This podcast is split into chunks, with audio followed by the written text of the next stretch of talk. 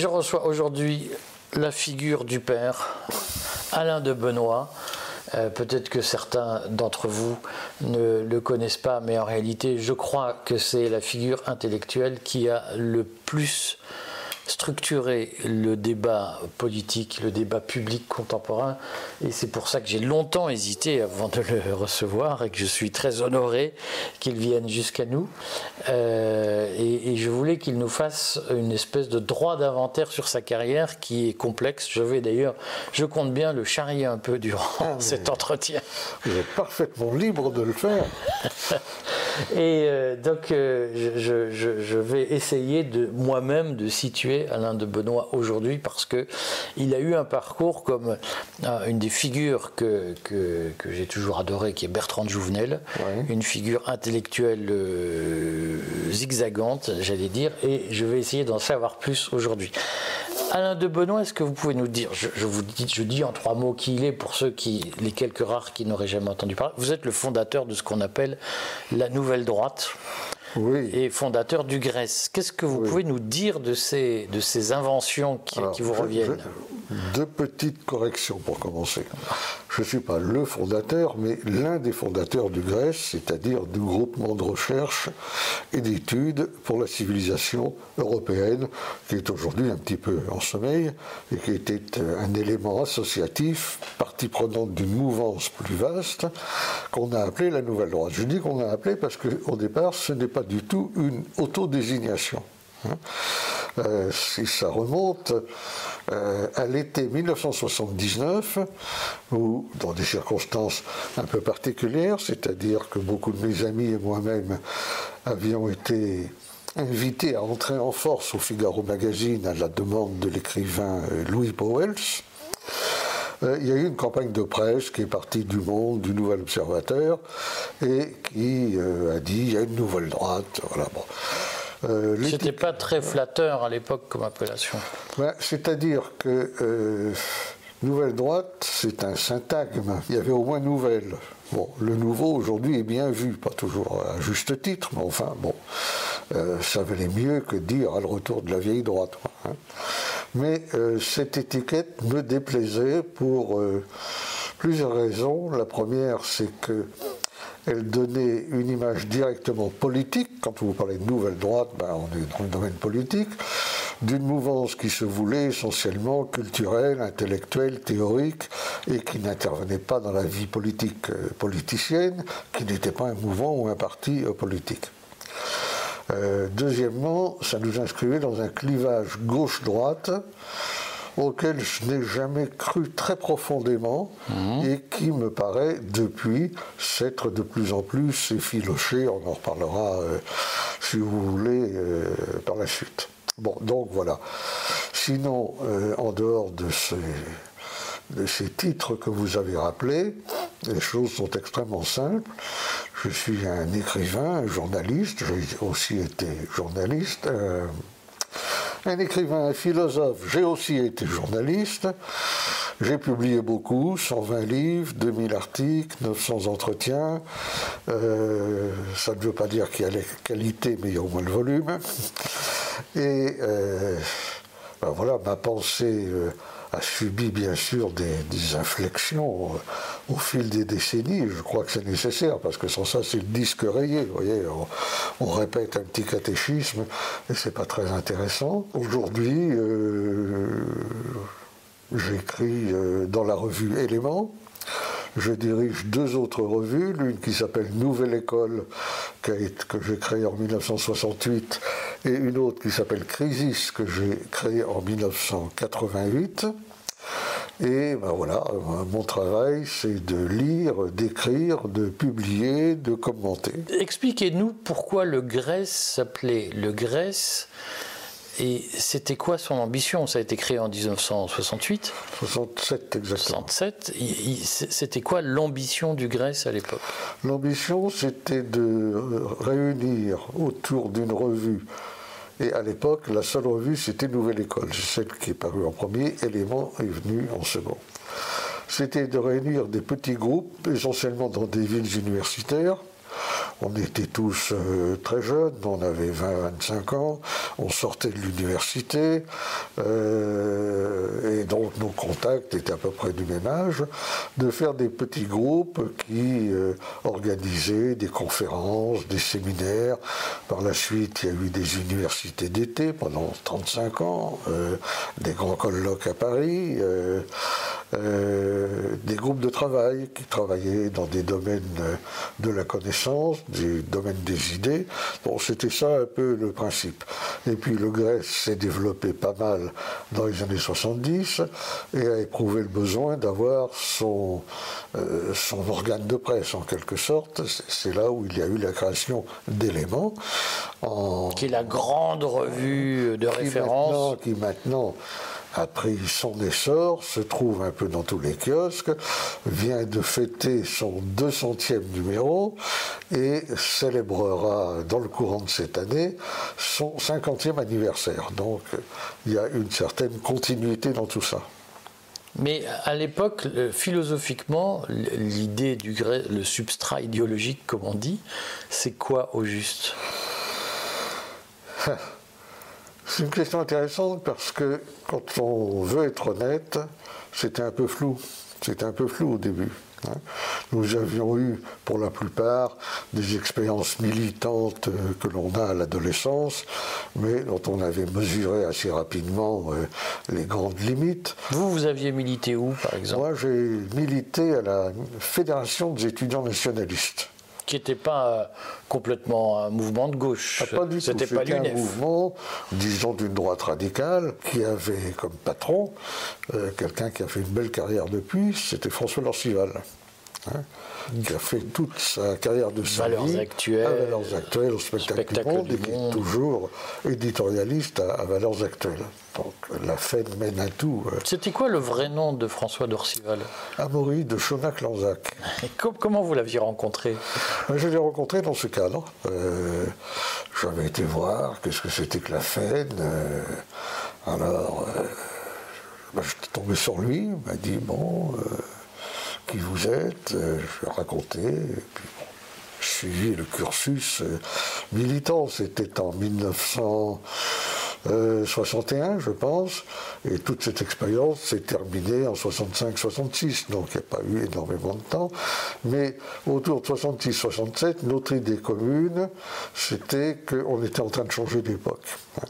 On avait eu cette expérience militante dans le cadre de la guerre d'Algérie, le retour du général de Gaulle, et euh, on avait une sorte de de conviction, c'est qu'il fallait un peu remettre les compteurs à zéro. Hein. Évaluer les idées en fonction de leur justesse et pas de leur origine, donc euh, lire des auteurs de droite et voir ce qui est intéressant, lire des auteurs de gauche ou d'ailleurs, et euh, essayer d'en tirer la substantifique moelle. Hein. Maintenant, le titre euh, Grèce, évidemment, cet acronyme renvoyé à euh, la civilisation grecque, qui était pour nous, et qui le reste à certains égards, une sorte de modèle inégalé, euh, et nous nous définissions euh, profondément comme Européens.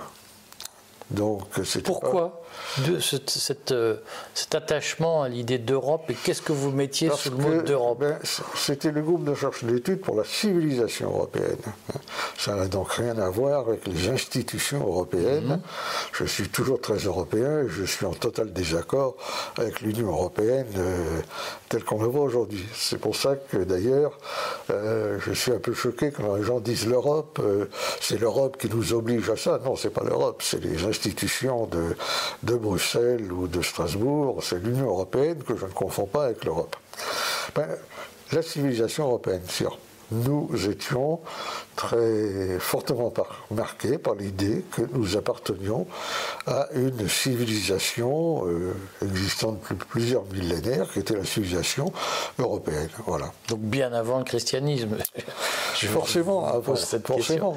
Vous savez, quand il y, a il y a eu, il n'y a pas très longtemps encore, ça rebondit périodiquement la querelle sur les racines chrétiennes de l'Europe. Euh, J'ai toujours dit, euh, le christianisme a considérablement apporté dans l'histoire de l'Europe, mais il n'est pas l'origine.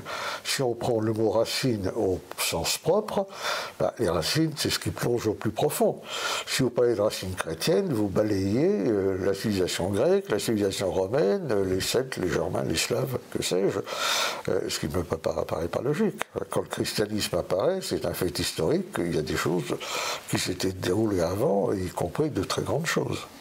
Alors, concrètement, mais vous savez bien que je vais vous taquiner, c'est quoi le, ce qui fait le ciment de cette Europe avant le christianisme et qui fait qu'au fond, on se reconnaît dans la civilisation européenne? C'est une parenté ethnoculturelle, surtout culturelle, qui permet de voir à travers le devenir les histoires nationales propres, euh, une communauté de valeurs induite par une communauté de langage, puisque, à quelques exceptions près, comme le finlandais, le hongrois, le basque, toutes les langues parlées en Europe sont des langues d'origine indo-européenne. Hein. Mais elles sont aussi parlées en Inde ou en Iran. Oui, bien sûr. Donc est-ce que ça signifie que l'Iran ou l'Inde font partie de l'Europe Non, ils n'en font pas partie de l'Europe, mais ce sont des Européens qui ont contribué en partie à l'essor de leur, à la mise en place de leur culture. Hein. Le zoroastrisme, par exemple, en Iran est une religion tout à fait indo-européenne. La religion védique euh, en Inde l'est également. L'hindouisme actuel s'y rattache euh, un peu euh, différemment, disons. Qu'est-ce qui reste aujourd'hui du zoroastrisme en, Europe? En France oh, notamment Pas grand-chose. Je crois qu'il doit y avoir quelques petits groupes zoroastriens, euh, sans doute d'exilés iraniens. Puis il y en a un peu en Iran. les zoroastriens sont assez bien tolérés en, en Iran. Je crois qu'au Majlis, qui est le parlement iranien, il y a deux ou trois députés zoroastriens. Ils ont un temple, etc. Mais euh, c'est quantité négligeable, bien entendu. Euh, concrètement, quand même, on vous a accusé, ou reproché, ou qualifié d'eux, euh, mais souvent ce qualificatif est péjoratif, de, de paganiste ou de néopaganiste. C'est un peu ce que vous venez de nous dire. Euh, tout dépend comment est portée cette appréciation. En général, c'est disqualificatif. Ça veut dire néo-païen, qu'est-ce que ça veut dire? Alors, les, bonnes âmes s'imaginent que je vais faire des cérémonies en robe de druide dans la forêt de Fontainebleau ou des invocations à Jupiter. Non, pas du tout. Hein. Pas du tout. C'est simplement la claire conscience que pendant des milliers d'années avant euh, notre ère, euh, il y avait des religions en Europe que l'on connaît en général maintenant euh, assez bien, euh, qui étaient des religions d'un type polythéiste. Et personnellement, je dois dire que je me sens toujours plus à l'aise avec le poly qu'avec le mono, si vous voulez. Hein. C'est le petit jeu du monopoly. Hein.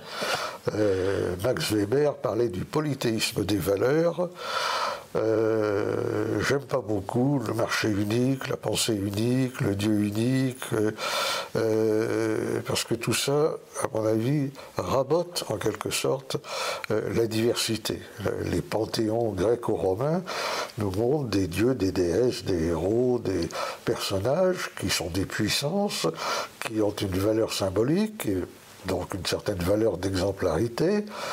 Et quand je lis Homère, par exemple, je dis ça sous une forme un peu caricaturale, bien sûr. Je, me sens spirituellement plus à l'aise en lisant Homère euh, qu'en lisant Saint-Augustin, par exemple.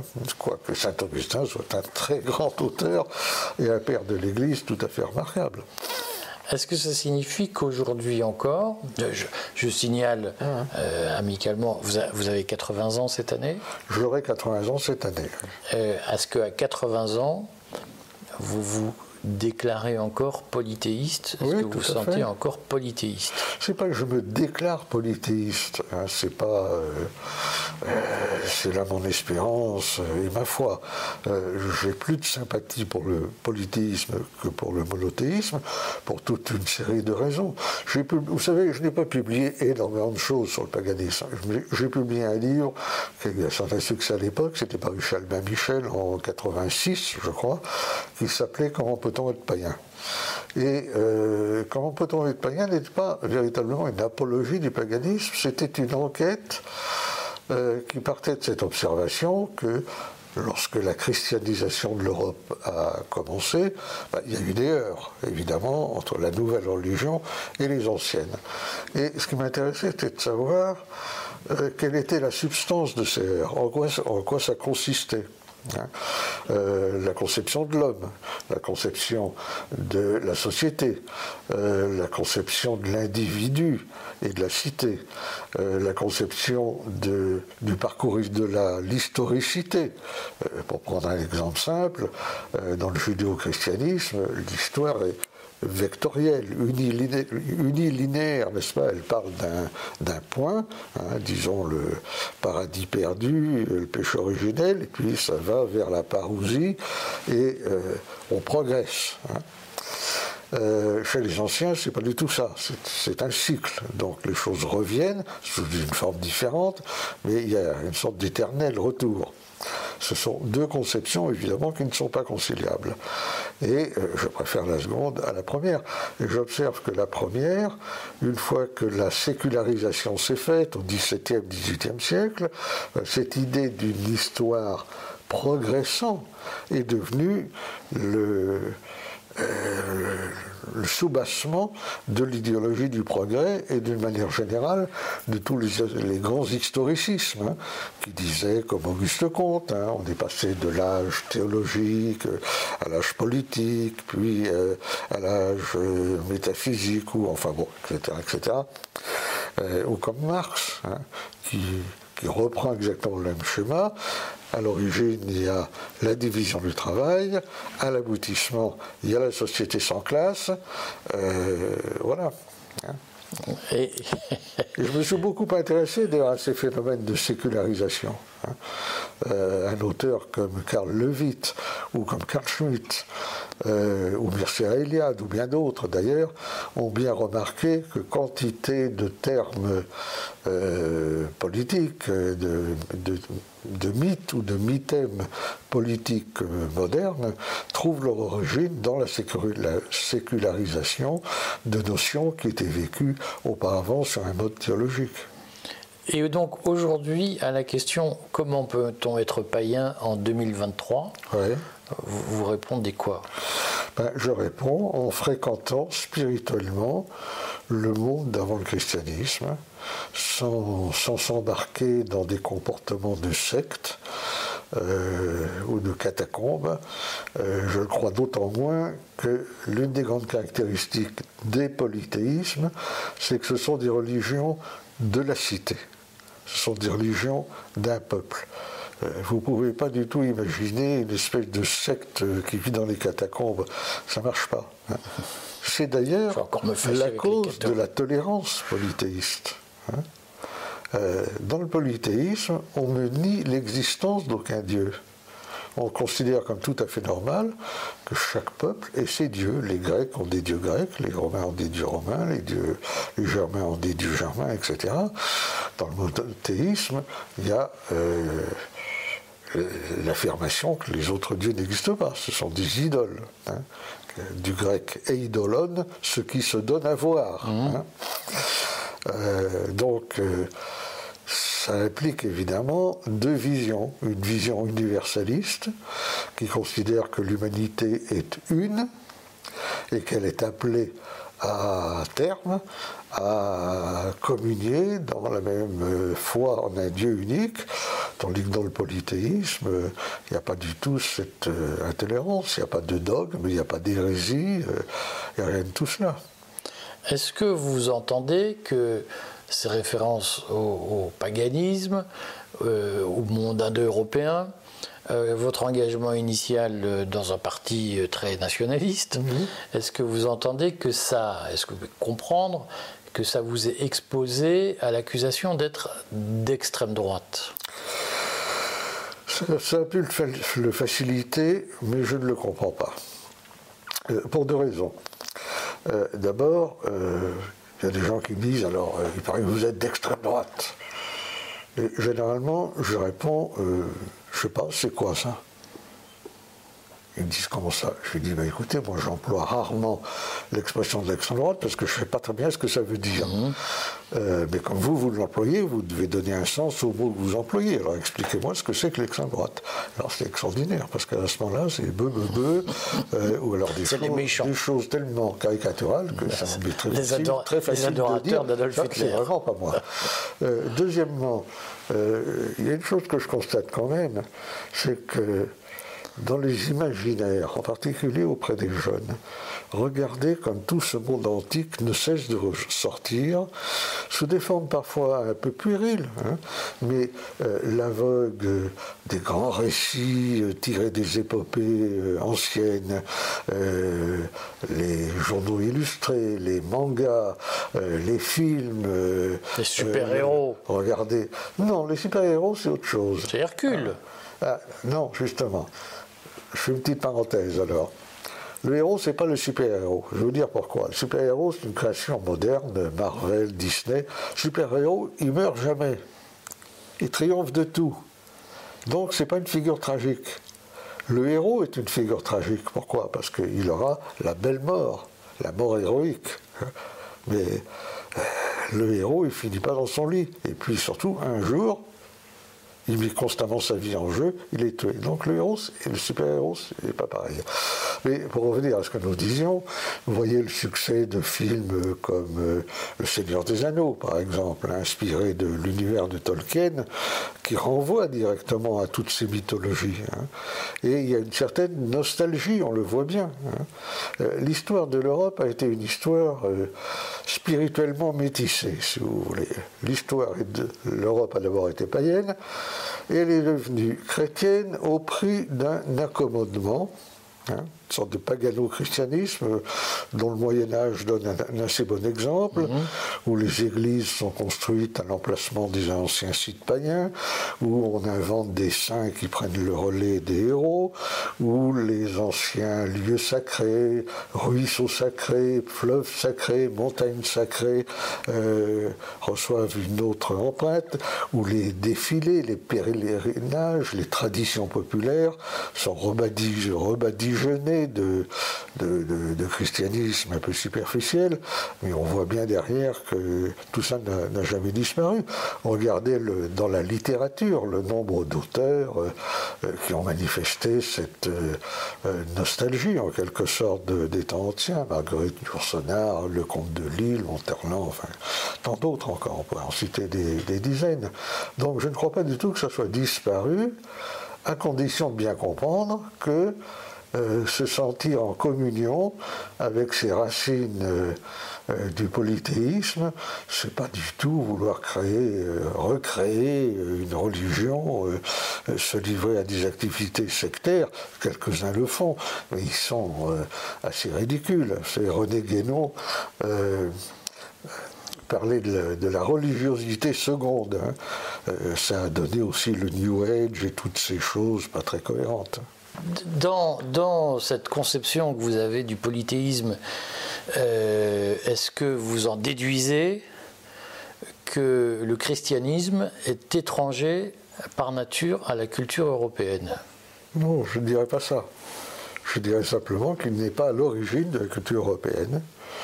Euh, d'abord, il est né hors d'Europe, évidemment. Euh, Jésus était en Galilée euh, et pas euh, en Islande. il y a eu une christianisation.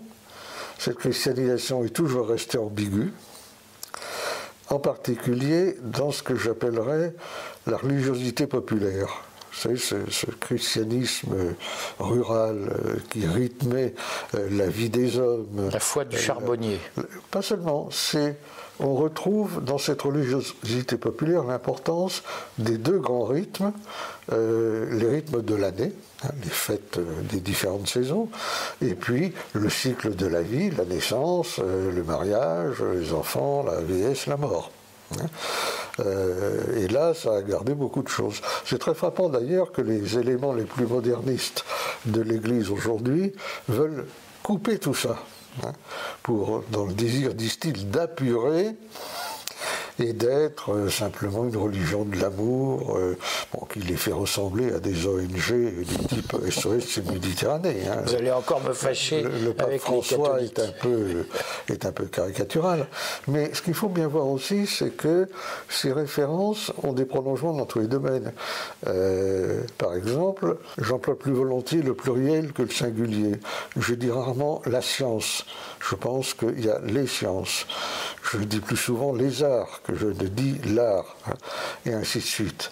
Et dans les affaires politiques ou internationales, on retrouve la même chose. Je suis favorable non pas à un universum, mais à un pluriversum, c'est-à-dire à une pluralité d'ensemble de cultures et de civilisations. Hein. C'est la grande question euh, actuelle de la multipolarité. Hein. On voit bien aujourd'hui qu'à l'échelle mondiale, il y a une lutte entre ceux qui voudraient maintenir la domination hégémonique unique des États-Unis et puis toutes les forces euh, du reste du monde euh, qui veulent constituer euh, ce qu'on appelle maintenant des États civilisationnels, la Russie, la Chine, l'Inde, le Brésil, tant d'autres. Hein.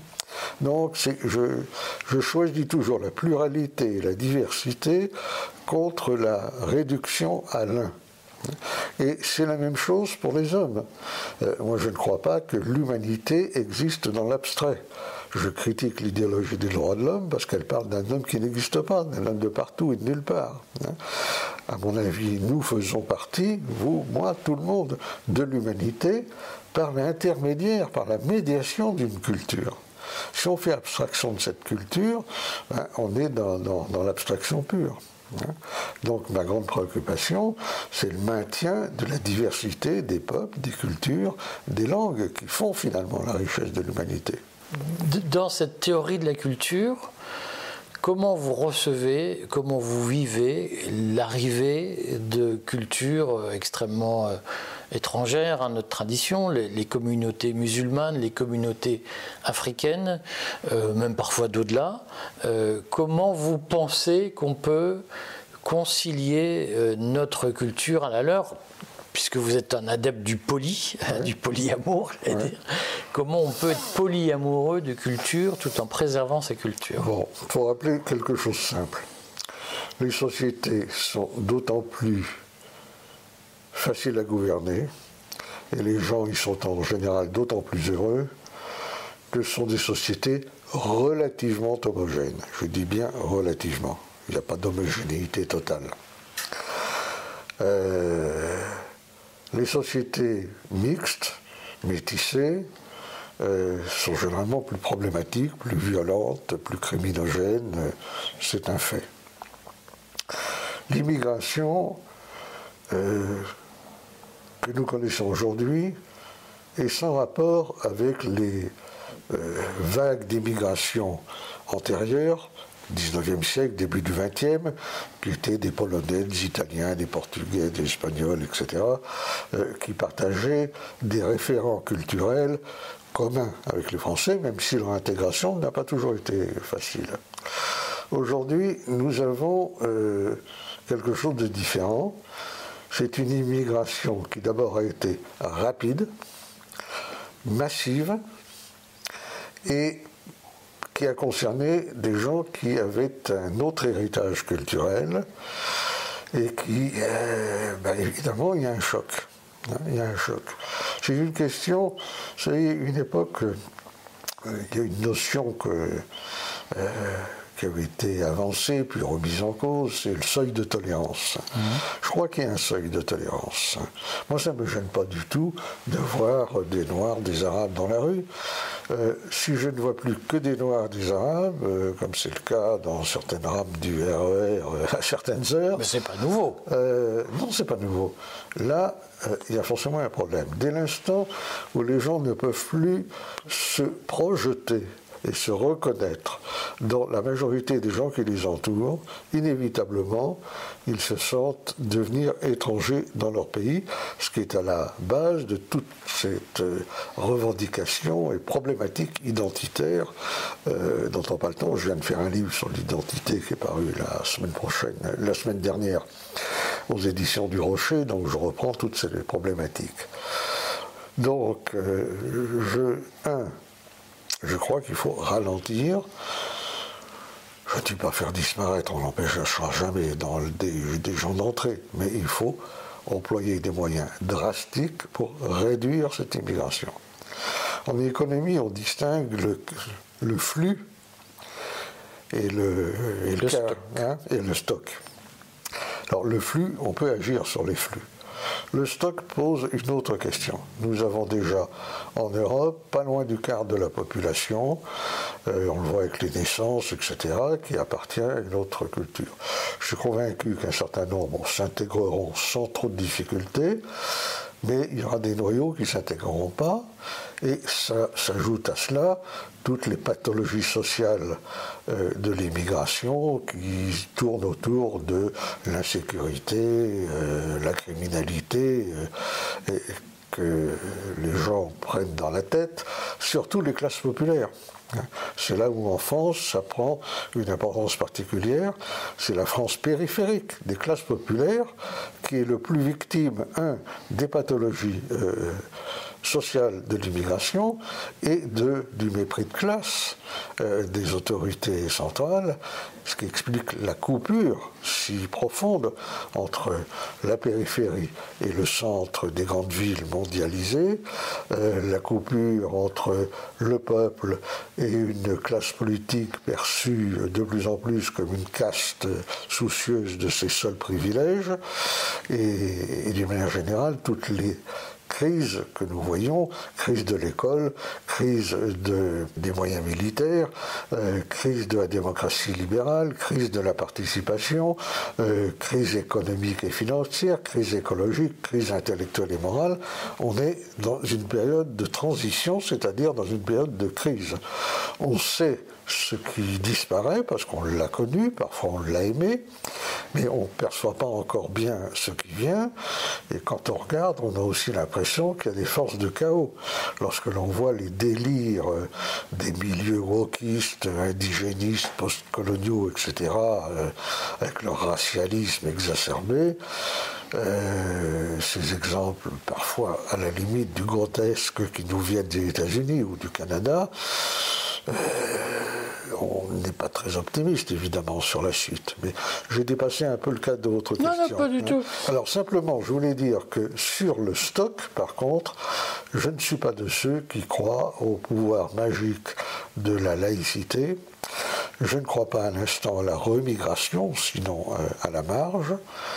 Et je crois que nous n'avons pas d'autre alternative que de mettre en place une forme modérée de communautarisme qui se distingue à mon avis profondément dans ce qu'on appelle aujourd'hui le communautarisme, qui à mes yeux n'est qu'une forme de sécession, de sécessionnisme, de contre-État, de contre-société, de contre-culture.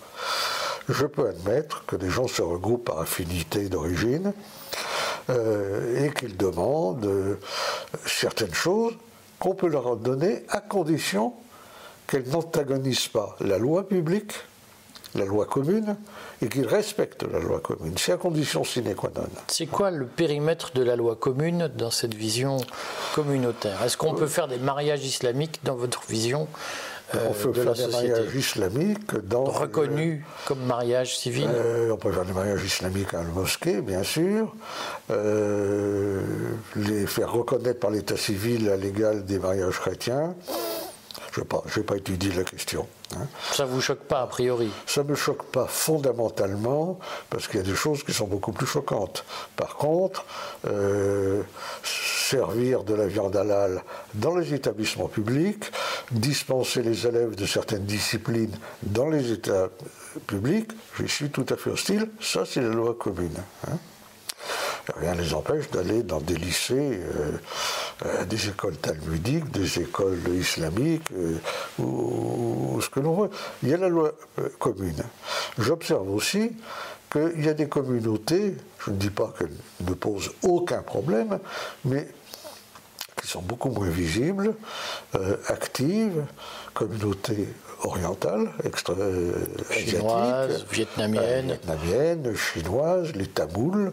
Euh, il y a pas mal de Tamouls euh, en France, pose pas de problème particulier. Euh, alors ils ont leur heure et, et leur criminalité interne comme partout, mais euh, il y a aujourd'hui une espèce de critique que je trouve naïve du communautarisme qui tend à rejeter toute forme de communauté.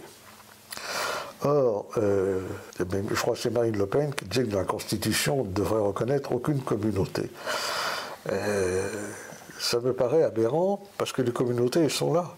Elles crèvent les yeux. Vous ne pouvez pas les rayer. hein. C'est comme les gens qui ont dit euh, il n'y a plus de race. On a décidé qu'il n'y a plus de race au moment où tout le monde parle de race hein, et elle nous arrive en pleine figure. Mais on l'a dit, il n'y a pas de race. Bon, on supprime le mot, on croit supprimer la chose. C'est tout à fait. euh, Vous euh, pensez tout qu'il y a des races. Je vais encore me faire harponner. Évidemment qu'il y a des races là. Je peux vous dire que l'immense majorité, pardon, l'immense majorité de la communauté scientifique pense qu'il y a des races, ils ne leur donnent pas toujours ce nom. Ce qu'ils rejettent absolument, c'est l'idée de supériorité raciale, de hiérarchie raciale, euh, ou d'idée que la race explique tout. Et ils ont raison. Euh, mais oui, les races existent. Euh, on les voit dans les rues. Quand vous croisez un Malien, vous n'avez pas l'impression de croiser un Islandais. C'est pas une illusion d'optique. hein. Moi, je n'ai aucun mépris pour les Maliens, que je trouve des gens très sympathiques. Le problème n'est pas là. Mais on ne peut pas supprimer un mot en croyant qu'on va faire euh, disparaître une chose. D'autre part, la communauté est une notion, une forme sociale à laquelle je suis très attaché. Elle a précédé la société, euh, qui est un peu un produit consacré par la modernité. L'avantage, euh, la grande différence entre la communauté et la société, est que la communauté a un caractère organique, alors que la société a un caractère plus mécanique. Les liens sociaux, dans sont plus leur, euh, spontanés. dans leur spontanéité, euh, dans leur organicité, euh, sont plus forts dans la communauté. Alors c'est pour ça que je suis assez en rupture avec l'idée qu'il faut faire disparaître les communautarismes et obliger les gens à s'assimiler. On assimile des individus, on n'assimile pas des communautés, on ne l'a jamais fait. C'est comme ça, on peut le regretter, mais euh, euh, c'est comme ça. Et le grand discours avec des trémolos sur les valeurs républicaines, euh, c'est usé, hein, c'est complètement usé. Mais je vais quand même vous les gens, taquiner. les gens n'y croient plus. Vous venez de nous faire l'éloge de l'ordre spontané euh, que les libéraux comme Hayek, ou les libertariens, pour reprendre mon vocabulaire, défendent ou prônent ou, ou, apprécient. Ah, très intéressant Mais vous dites beaucoup de mal des Absolument. Je dis beaucoup de mal des néolibéraux et des libéraux en général. Euh, Hayek est un libéral à part, car euh, ses théories ne sont pas admises d'ailleurs par tous les libéraux. Euh, il parle de l'ordre spontané. Il y a un ordre spontané, effectivement. Le problème, c'est que, euh, pour moi, l'ordre spontané, c'est d'abord dans le domaine de la socialité organique. hein. Pour Hayek, c'est fondamentalement de l'ordre économique.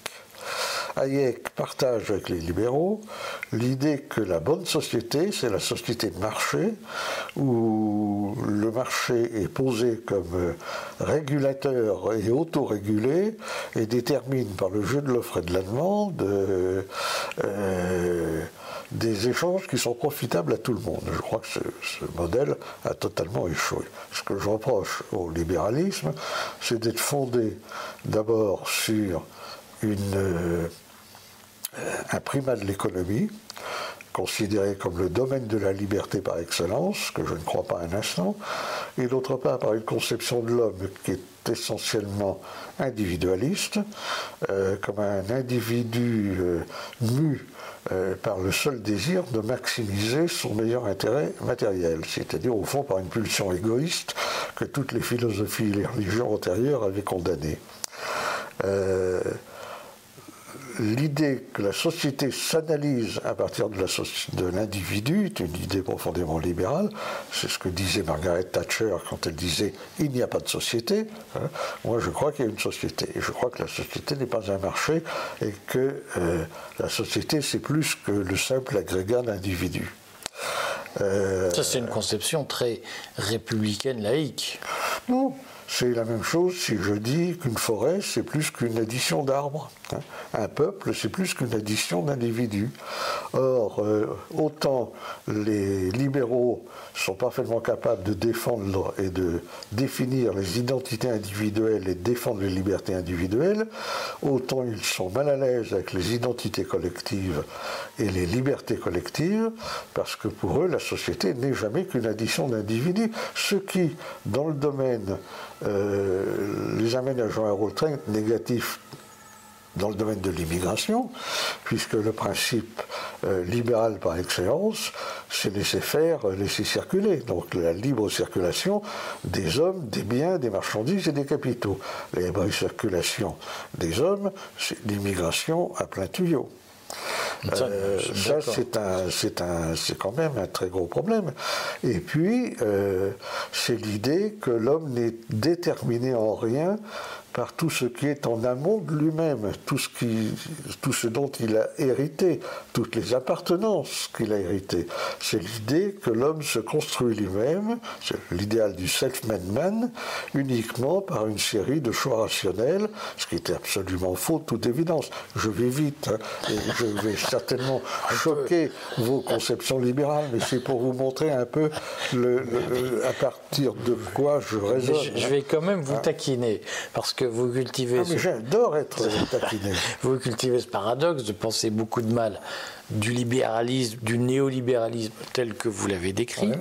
Mais au fond, vous avez aussi été très proche d'une figure qui aujourd'hui est méconnue, euh, qui est morte en 1982, qui est Louis Rougier, qui a organisé le fameux colloque Lippmann en 1938, où est apparu pour la première fois le mot néolibéralisme. Absolument, c'était une réaction au vieux libéralisme manchestérien. Je défendais un Jacques Rueff. très bien connu dans les dernières années de sa vie, euh, il est mort à plus de 90 ans, le philosophe Louis Rouget, pour qui j'ai eu une grande admiration, une grande affection, euh, si je peux dire. Cela dit, ce n'était Rouget a touché beaucoup de domaines dans son existence. Euh, il a touché la philosophie, il appartenait à un courant assez positiviste, ce qui s'appelait l'empirisme logique, le cercle de Vienne, avec Moritz Schlick, Rudolf Carnap, des gens comme ça. Euh, il a une œuvre proprement politique, il a été aussi constitutionnaliste, il a été économiste dans le sens que vous indiquez, mais je dois dire que ce n'est pas cette facette-là qui m'a retenu chez lui, c'est plutôt l'historien des religions qu'il a été car il a fait de très très grands livres sur euh, ben, un livre qui s'appelle Le conflit du christianisme primitif et de la civilisation antique, par exemple. Là, nous tombons dans la problématique que nous avons évoquée euh, euh, tout à l'heure. il a fait de très beaux très, très beau livre en matière d'études des, religions qu'il a publié chez de grands éditeurs comme les presses universitaires de France, Albin Michel ou autres. Et euh, c'est ce rouget-là, je dois dire, qui m'intéressait le plus. ce sont ces sujets qui, qui alimentaient les conversations que je pouvais avoir avec lui. Mais est-ce qu'il n'y a pas un lien, je vous pousse dans votre tranchement, est-ce qu'il n'y a pas un lien structurel entre une certaine forme de pensée libérale attachée à, ce qu'est l'homme, ce que John Locke appelait les, droits naturels, qui était au fond une, vision positiviste, et, votre vision à vous de la culture? C'est-à-dire qu'est-ce que le néolibéralisme, est-ce qu'il n'y a pas une part du néolibéralisme qui part aussi du on fait avec ce que les gens sont, et pays par pays, ça peut changer? Eh, Vous savez bien que dans toute idéologie, même celle que l'on conteste le plus, toujours des petits atomes de vérité. Bon. Euh, donc on peut dire, ah là, je suis d'accord. Il est évident que le mot liberté a pour moi une valeur éminemment positive. À ceci près que pour moi la liberté individuelle est indissociable de la liberté collective. Pour le dire dans la tradition euh, républicaine qui va de Tite-Live et Machiavel à euh, Quentin Picoc, euh, je ne peux pas être libre si mon pays n'est pas libre. c'est une autre façon de, voir les choses. Hein. Euh, donc il y a plusieurs façons de voir la, liberté. Non, ce qui me gêne dans le libéralisme, c'est sa, conception de l'homme Je la trouve, je la trouve extrêmement fautive. Sa cécité vis-à-vis de la réalité des ensembles culturels. Au fond, pour les libéraux, qu'est-ce que c'est que l'immigration? C'est des individus d'un pays qui vont s'installer et rejoindre les individus d'un autre pays. On est toujours dans les individus. Eh oui, mais ce n'est pas les mêmes. Il n'y a pas que ça. Hein. Et puis il y a aussi une façon de faire Le libéralisme selon Georges Soros. Hein c'est le libéralisme selon Georges Soros. Oui, il y a plusieurs écoles. Le libéralisme est d'ailleurs très intéressant parce qu'il y a différentes tendances. Hein. Les libertariens, il y a Hayek, il y a Friedman, euh, il y a les héritiers de Smith, les héritiers de Locke, euh, les héritiers de Kant à certains égards.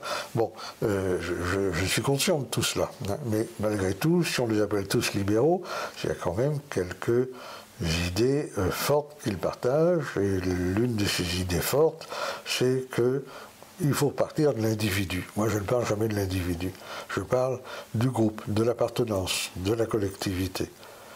Mais est-ce que le caractère européen, ce n'est ce qui fait l'identité européenne, ce n'est pas la reconnaissance du rôle prééminent de l'individu dans l'organisation sociale? Non.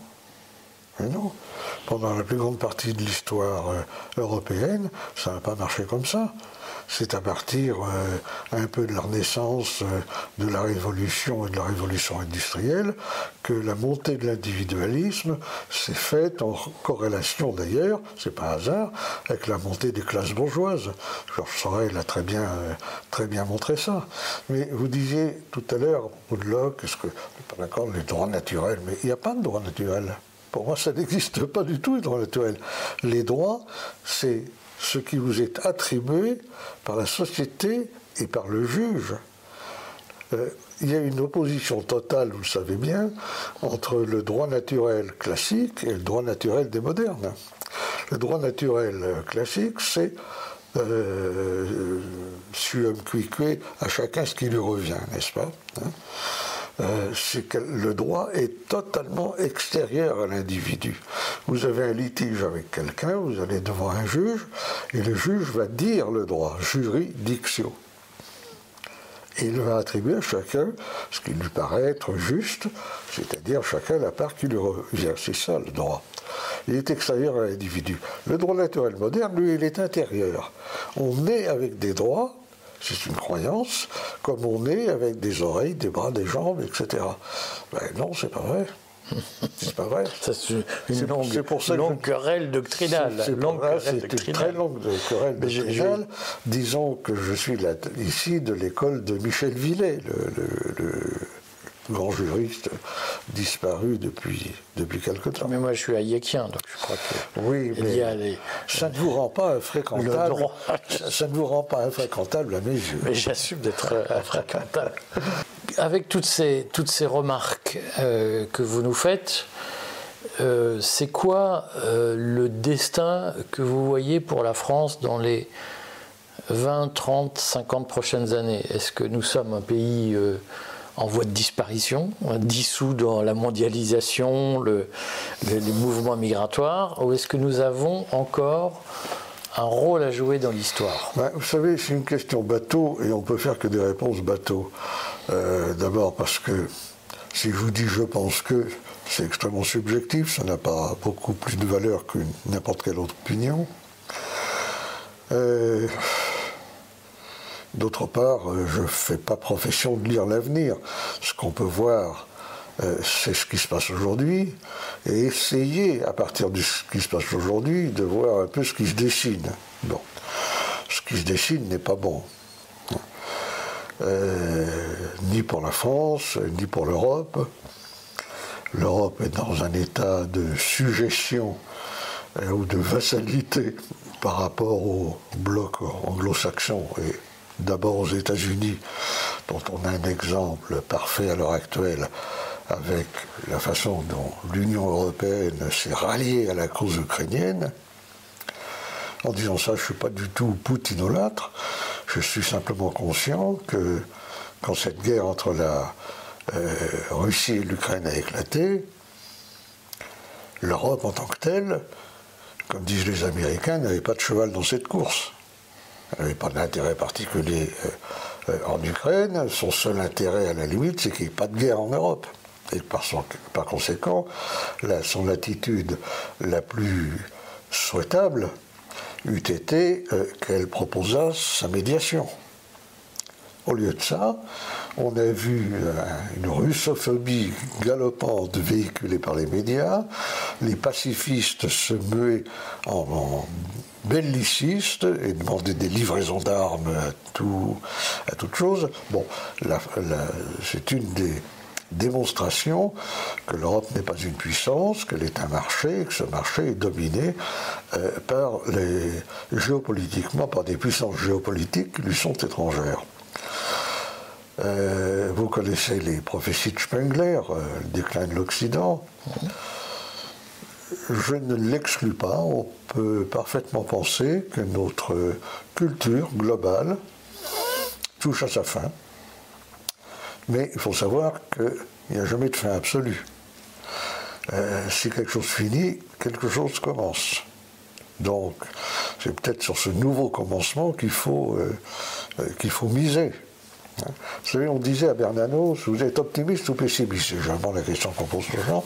Bernanos disait, oh, vous savez, euh, les optimistes sont des imbéciles heureux et les pessimistes sont des imbéciles malheureux. Euh, ben, c'est un peu ça. Il faut se souvenir, malgré tout, que l'histoire est ouverte. Au moins, dans la conception qui est la mienne. C'est-à-dire qu'il n'y a pas une conception où l'histoire, à un moment, s'arrête. Le dernier à avoir annoncé la fin de l'histoire, c'était le brave Fukuyama. On a vu euh, à quel point il a été vite démenti, quand même. Hein. Donc, euh, l'histoire, c'est par définition le domaine de l'imprévisible et de l'imprévu. Si on regarde d'ailleurs derrière nous tous les grands, grands tournants euh, qui ont été pris, pas grand monde les avait ils avaient prévu. Moi, je me souviens, euh, au moment de la chute du mur de Berlin, six mois avant, vous aviez des sommités qui vous disaient Oh, l'URSS, elle est encore là pour ouais, Elle est intangible, comme les LADA. Donc, euh, je ne me pose pas tellement ce genre de questions. Je suis plutôt triste de ce que je vois, mais je fais ce que je peux, parce que on ne fait pas quelque chose parce qu'on a la possibilité de gagner. On fait quelque chose parce qu'on doit le faire. c'est la façon dont je vois les choses.